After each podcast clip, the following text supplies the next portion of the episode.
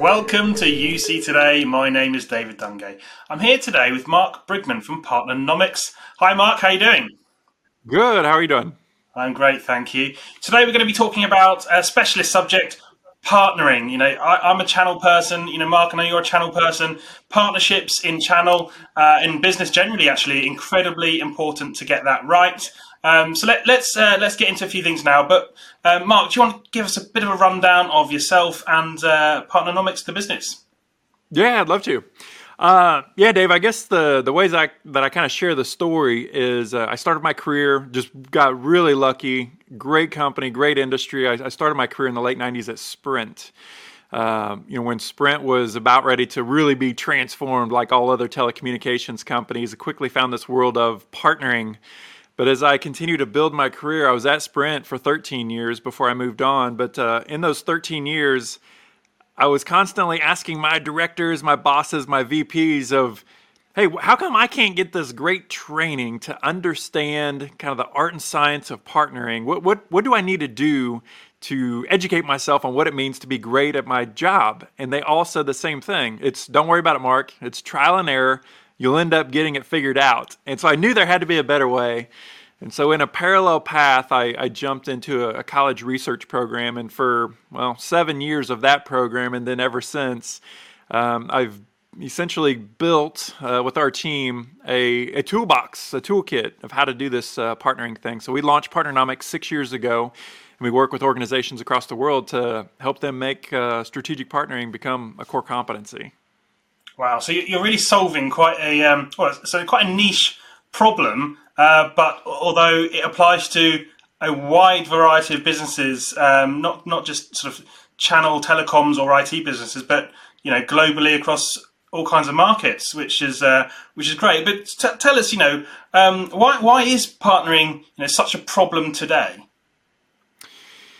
Uh, partnering is complex. You know, it just it's the the role itself, and whenever you think about partnering professionals, all the different people and the cross functional uh, leadership that we need to engage in, right? Everything from marketing to sales folks to engineering to product to pricing to legal to fulfillment to you name it, right? We're working with all these different organizations, and it really takes somebody with a wide skill set but then, even on top of that, what compounds it is, you know, partnering should be used as a tool to execute an organization's growth strategy, all right, or their kind of their corporate development strategy.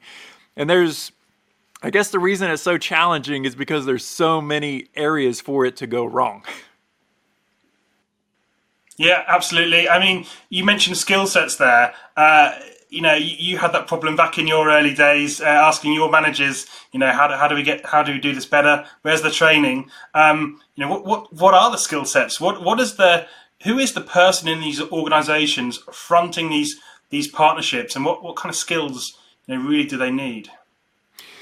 So I think the thing, the first thing is to, to truly be and think strategic. I mean, there's we teach there's three ways that that all organizations grow. There's organic, right, where we're going to kind of build it ourselves, and that's the natural, the default approach. The second is acquisition. We're going to get the checkbook out, and we're going to buy our way to growth. Or the third way is through partnering.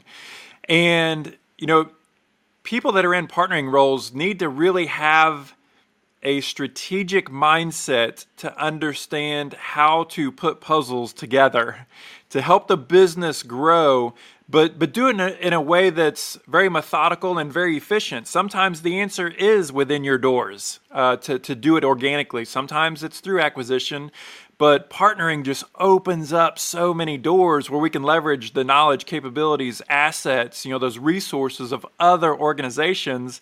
But then it starts to come down to people, and that's when it gets messy. But uh, at the end of the day, it's all about you know relationships. You know, so it's not just the strategy, but then it's also it's the relational piece of dealing with other human beings, and and that's where you know it, it gets pretty dynamic. Uh, it gets kind of messy, but really that's where the power comes as well. Yeah, are, are you seeing people in organisations now with a a specific, um, you know, I'm a partnership specialist type role? Are you seeing that? Yeah, absolutely. I think it was uh, LinkedIn just, I will say, a year to 18 months ago. They put out a statistic that said that um, over the next, or over the past five years, within the past five years, there's been a 360% increase in the quantity of partnership manager titles or job roles that have opened up uh, in the world's economy. And so, you know, there's there's no shortage of statistics that show that partnering is increasing. Uh, CEOs, business leaders are wanting to leverage the power of partnership. Plus, just uh, all the new technologies that's coming into the world economy, the the globalization of the economy.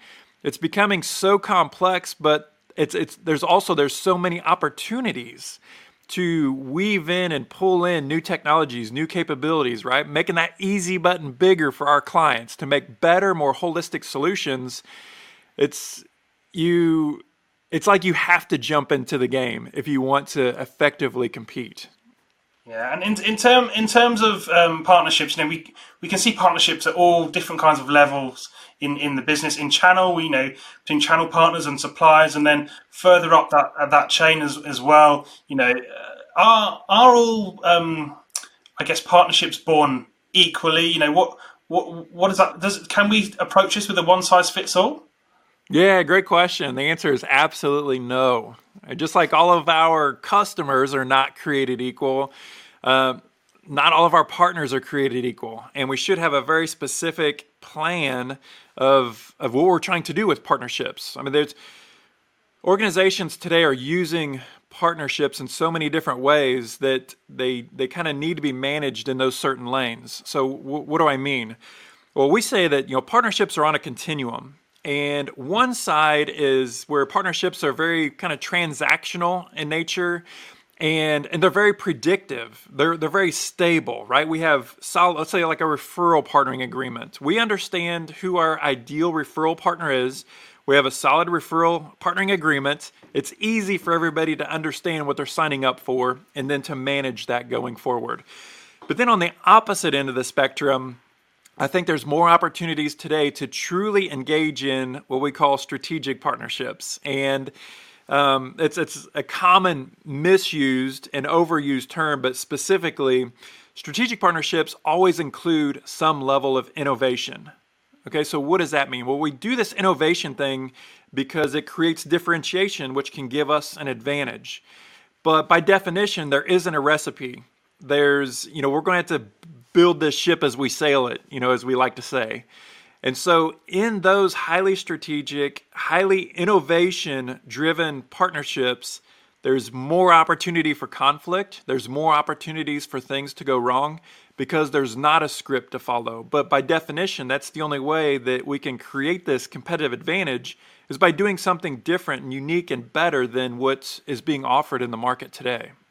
Yeah, I mean, are organisations, you know, get, getting this wrong quite a lot? Where where are you seeing people get this, I guess, right, and where are you seeing people get this this idea of partnerships wrong? Um, unfortunately, I would say most organizations get it wrong, and you know, as we had mentioned, there's it's because there's so many different ways and places to get it wrong, and we have to the point that you were making earlier. Uh, any company can partner, whether you are a, an entrepreneur of one or you are a company of hundreds of thousands. It's it's company size agnostic, it's industry agnostic. Everyone can benefit by leveraging the power of partnership. But where it gets really dangerous is when people and business leaders say, "Okay, well, organic, that means I've got to build it.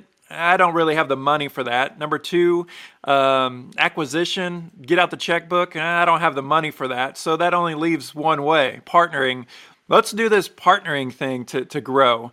But they don't really think it through and they don't have a specific plan, a specific strategy um, that they're executing against. I mean, they're just kind of winging it and essentially uh, doing this pivot thing almost by the day, just based upon who they run into and what potential partners are saying. But what we like to teach and share is be very methodical about it. Um, yes, partnering can be a great accelerator, and get you to success faster than than organic or even uh, more better than acquisition, more cost effective.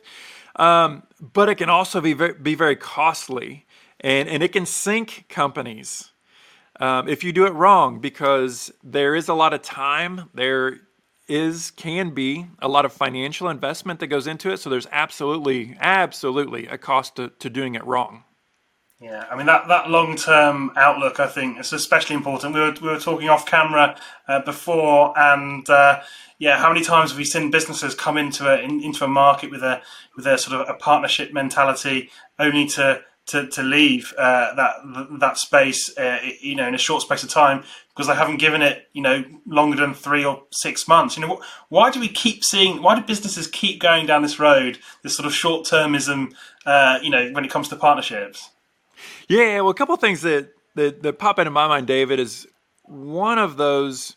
I think whenever historically, whenever we look back to a decade or or two decades ago, the channel kind of meant sales partnerships, and it it, it almost kind of stayed in that sales lane. But today, with there being so many different opportunities to partner, uh, we can also see marketing and co-branding partnerships come out of that that don't necessarily they don't have a direct line to revenue. It's more of an indirect line to revenue. We also see technology uh, partnerships and relationships coming in where two companies are going to work together to develop a new technology for for this single product, this single solution that may or may not then be sold through the channel. So even the types of partnerships uh, in channel is growing and expanding and getting wider. But one of the things in general I'll say is a lot of times whenever companies will stand up a channel program for the first time they say okay well we're doing this to generate revenue and we already have this person called a chief revenue officer or you know a sales a chief sales officer that's managing that lane. So let's put this new team or this new function over in their court. Sometimes that makes sense. A lot of times it doesn't. Um, it just depends on the specifics of of what the intended outcomes are for that partnership. But to your point, and, and gosh, I've had this conversation, it feels like hundreds of times over the past couple years, but most partnerships most partnership organizations that are being stood up, these partnership teams and programs, it takes at least 12 months, sometimes even 24 months before the company sees a positive return on investment for all the investments that they're making in the people, in the processes, in the tools, in the training, in the software management systems, in the marketing collateral, all of the stuff that goes into standing up a program. So, you know, I would just I, my advice to executives that are thinking about getting into this this partnering uh, lane for the very first time is my advice is to really think it through and to understand exactly what they're getting into and you know to the point that we're making here